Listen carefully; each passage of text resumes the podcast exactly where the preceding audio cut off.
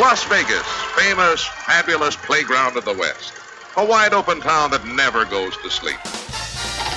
Vegas! Vegas, baby, Vegas! You're either in or you're out. Right now. My best mates are going to Las Vegas this weekend. I'm told it's incredible. Las Vegas, here we go! Pack your bags and get ready. You're going to Vegas with someone who knows Vegas inside and out. This is Vegas Never Sleeps with Stephen Maggi, the podcast. last,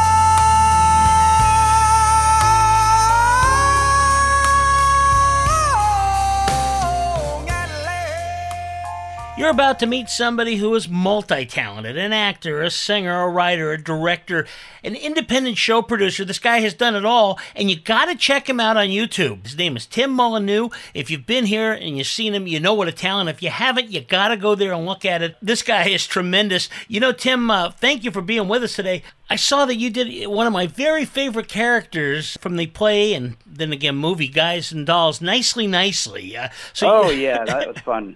Very fun, fun role. Yeah. Yeah, and there's that song at the end, you know, sit down, you're rocking the boat. It, it, that, that has to be just a fun song to sing. Oh, it is. It is because uh, maybe he's a little tipsy. We don't know. Maybe he's been drinking. Maybe he should be. But it's just fun. It's a very fun song, and uh, it's, a, it's a great show. Fun for everybody. It really is. Well, speaking of great shows, you were just a part of a fantastic show over Nevada Room Christmas. It was a White Christmas celebration, tribute to White Christmas. And I got to know how exciting is it to play that stuff from Irving Berlin? Because when you when you look at the songs that you guys were singing in that, and it changes, I understand every week, different great performers from around town. But Irving Berlin wrote such a great Christmas stuff that we're still singing. This goes back to the 40s and 50s, and we're still singing these songs. Absolutely, absolutely. He actually wrote uh, the song "I'm Dreaming of a White Christmas" uh, for a movie in the 19 early 1940. I think it was 42 or 43 for a movie called Holiday Inn, and it actually won the uh, Oscar uh, that year for best song. But uh, the movie White Christmas, with that song featured in it, came out in the 50s, about almost a decade later. Um, but yeah, just incredible uh, songs that are endure because they're very well done, and people just don't write like that that much anymore.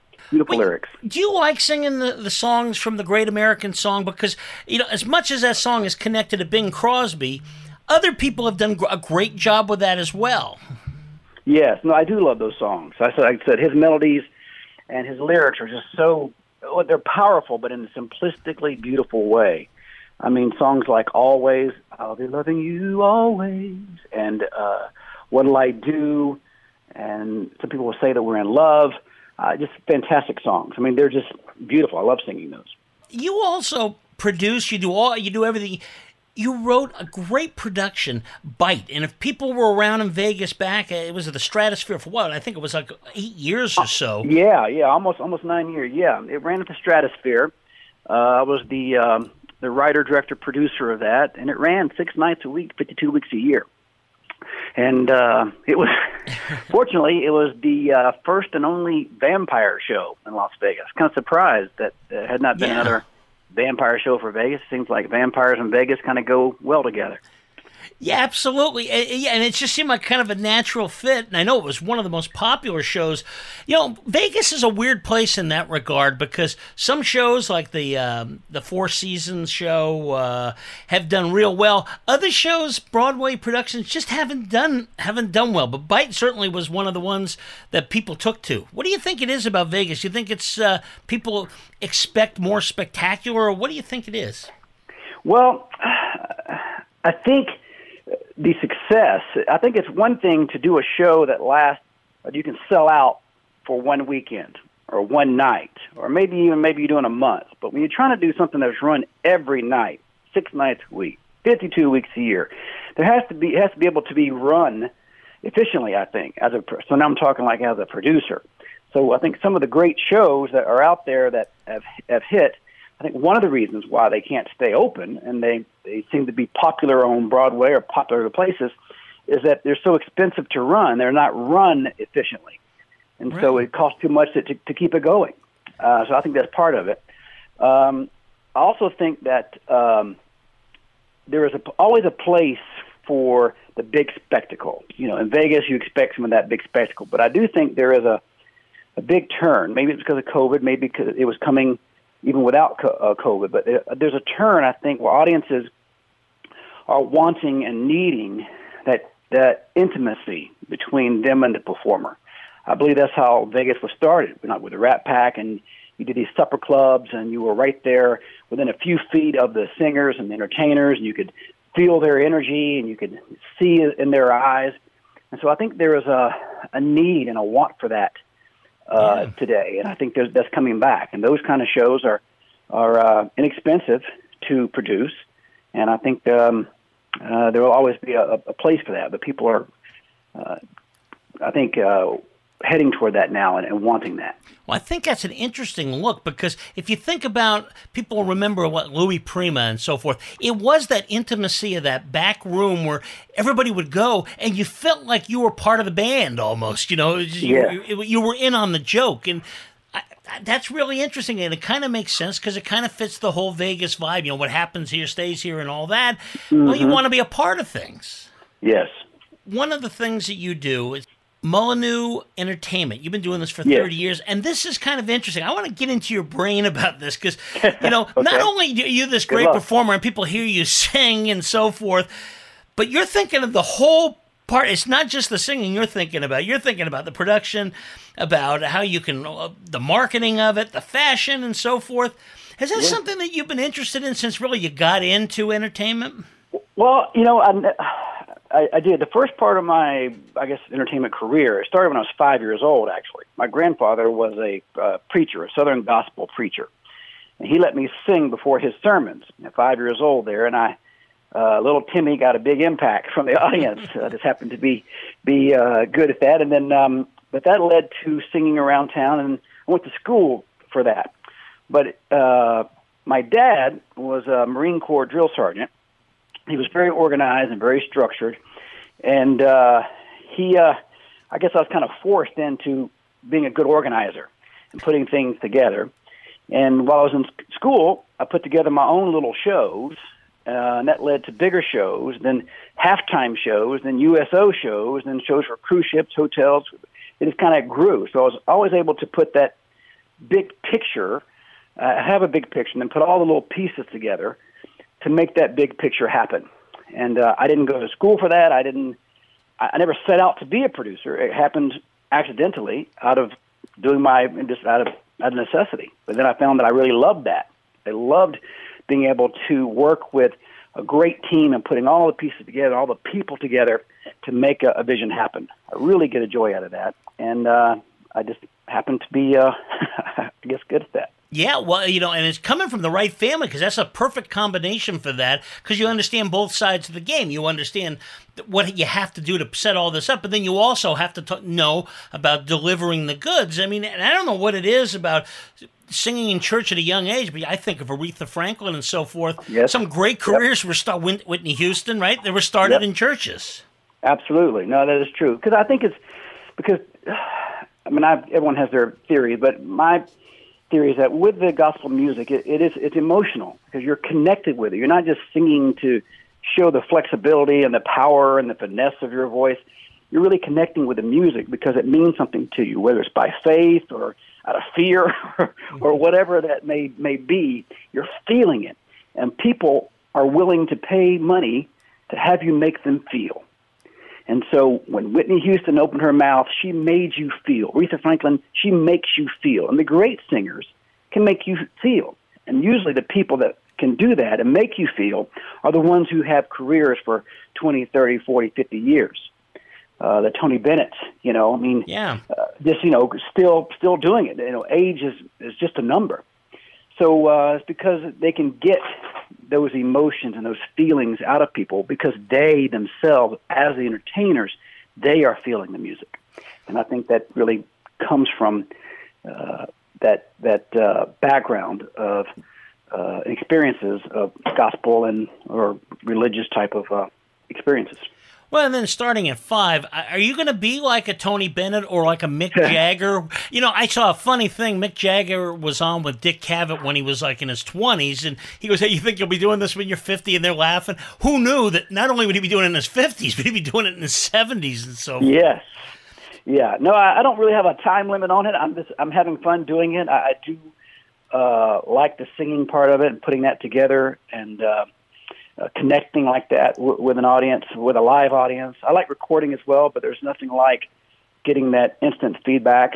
Uh, even like last night, I uh, was doing the, the show at the Nevada Room, uh, the Christmas show, and one of the songs, uh, my daughter was in the audience, and I was able to see her before I started. It was hard for me to finish the song because I just got so emotional and, I, and connected with it. And uh, yeah, so I don't really have a, a time frame on it. As long as I'm enjoying it and and uh, Yeah. uh, people are still wanting to listen, I'm ready to do it. I think people can see that too. There's there's nothing you can't hide that, you know. Especially when you're singing like that. The great singers, we've all felt that. You know, we we know that each time they're real, they're really bringing it. You know, in addition to all this, the production, the performing, and so forth. I find this fascinating. You're actually in the technology side as well. You were granted a fifth patent uh, for Yeah. Reality entertainment. I, wa- I'm not even going to try to figure that out, but I'm going to ask you, kind of tell us about it because it just seems uh, really incredible by what I read about it.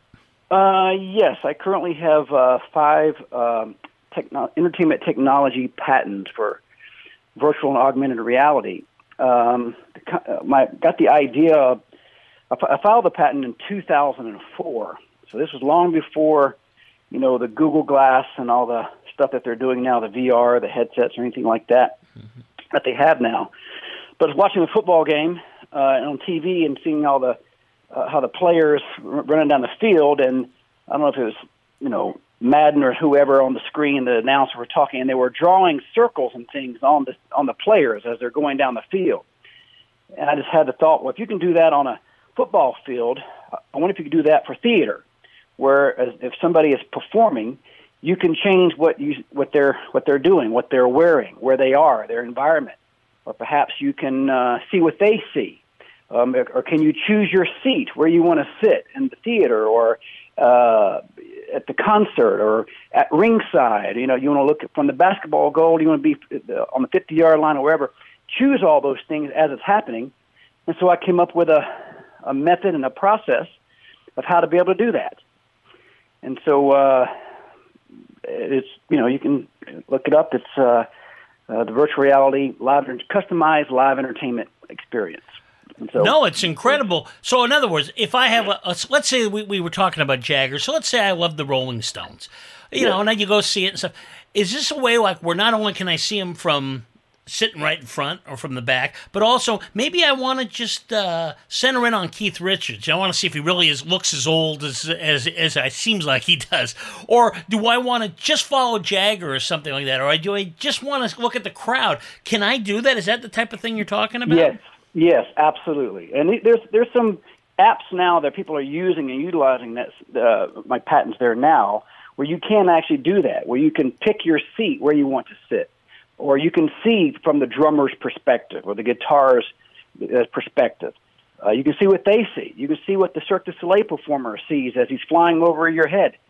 Um, you know what Britney Spears sees when she's doing her dancing, uh, or and you can change their outfits uh, in time, or you can have lyrics uh, over the, the the performance as you're watching the live show. You can have the lyrics come in over over the superimposed on top of the of the performance. You can change their environment. You're you're watching uh, Phantom of the Opera, and it's happening uh, in the theater. Somebody else sitting next to you can be watching the same show, and they're watching Phantom, and he's in hell, and then another one's underwater, another one's in outer space.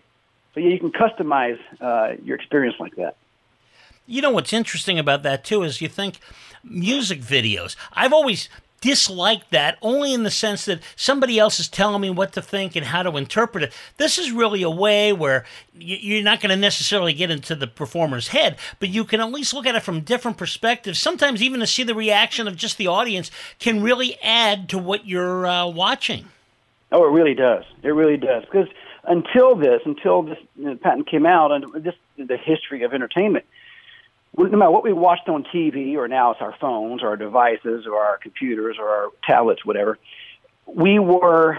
Uh, it was what we saw was dictated and controlled by what the producer wants you to see, what the network wants you to see. Right. Uh, and there wasn't an opportunity for you, the customer, the the the audience member, the viewer, to see what you wanted to see. So now you've got the power to control what you see. So it does make a difference, and we're not reliant anymore on what the producer or the director chooses to put to your screen, or to your headset, or to your goggles, or to your computer or your monitor. Yeah. Now you can choose. Now you can choose. Yeah.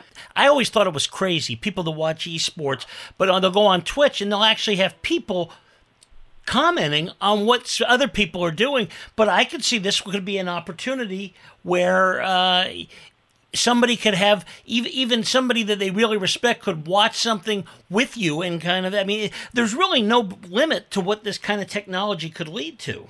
Yeah, not definitely. Facebook's doing that for sure, especially with their metaverse that they're doing now. But uh, they, they do have the thing where you can watch concerts and you can invite your friends, you know, digitally, your um, avatars, you know, they they call it, but the digital uh, impression of you.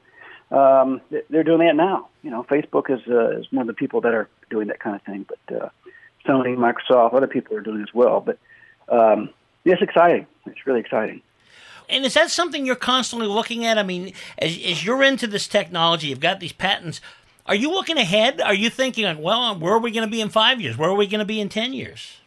Uh, yes, I do. I do. I, it, it is uh, quite consuming. I mean, uh, I it's very. It would be very easy to. That would all that I would be doing is the possibilities. Uh, constantly dreaming of and seeing what's out there, following it, and trying to be uh, attached to the possibilities. Yes, it it is endless. It is it is mind blowing, um, and I do think it's here, even right around the corner. Things that we never thought possible are re- literally right here at our back door, ready to ready to come in. It's kind of exciting, and we're going to have to follow you on that. Before we get into how people can know what you're up to and so forth, I want to talk to you about one thing. I know you call yourself a show doctor as well. Is that where Yeah. they people would hire you and say, "Okay, you know all these different aspects from the performing side to the production side. How do I fix this, or what do I do to improve it?" Is that one of the things you offer your uh, your services for? Yes, yes. It started almost 20 years ago uh, with CAA, Creative Artists Agency. Uh, had one of their artists that was going to do a showcase, and but they were new. They were a great songwriter, and they were actually had a great voice, but they didn't know anything really about their stage presence or how to perform. So it, it initially came out of that to work with them on how to interact with the audience and how to interact with the band and how they walk out and uh, the, the song choices that they're singing in a, in a show, whether it's a 30 minute show, an hour show, the pacing, the segues, the intros, outros, uh, how to hold a mic, when do you talk about merchandise, how to talk about merchandise, all those kind of things. And then it grew from there to multiple artists to uh, uh, working with um, tours and shows and actually production shows as well.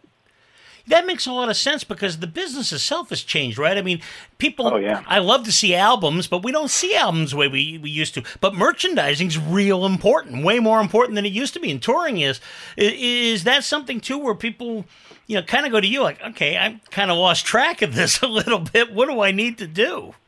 Yeah, well, it, it is. Everything has has shifted and changes, and you have a much more uh, easy ability to connect with your audiences now in ways that you never could, you know, even ten years ago. And um, but when you talk about merchandise, how you talk about it, uh, what you say, how you do it, uh, it, it makes a difference um, in your sales and, and what your audiences are really wanting. But it comes down to also uh, maintaining your brand promise. Uh, people will follow you no matter what that is, uh, as long as you believe it and you're and uh, you are committed to it and you stay consistent to it. But when you start veering off from that, people they don't like uh, change. They they said they fell in love with you because of this, and now you're trying to do that.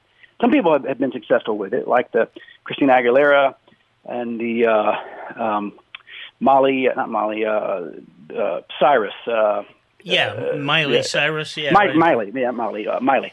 So they're able to change their image and they're and they're shifting, but it's not something easy to do. So uh, uh, that's the kind of stuff that I that I work on is maintaining that brand promise and uh, reaching the the target audience that you're really going after. You know, if people have think that Tim's BSing or something, my suggestion to you is to go and go to YouTube and look up Tim.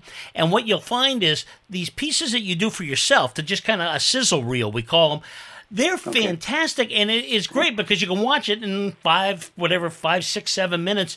You really get a feel for what you do, and I mean that's that strikes me as I've I've seen a lot of these things, and boy, to get people, especially in our time now, where we're so limited on what we can do, that's much more powerful than an old thing. Well, watch an old concert. I don't want to, you know. Right, right, right, right. They can also go to my uh, my website has some of my materials, some of my songwriting and uh, movie scoring and things like that uh, timmolyneux.com. Uh, Uh, and also, if there's any dates of performances and things, I'll, I, I usually post there as well. Yeah, well, definitely. We'll all go to timmolyneux.com and let's spell it for him, Tim. Yes, M as in Michael, O L Y, N as in November, E U X dot com. Timmolyneux dot com. Wow, and I thought Matchy was tough. Okay, uh, that's Yeah, a tough one, but it's it's worth the check. We will go there and we'll check out when you're performing next and uh, see all the things. It, it, you'll have a lot of fun if you go to the website.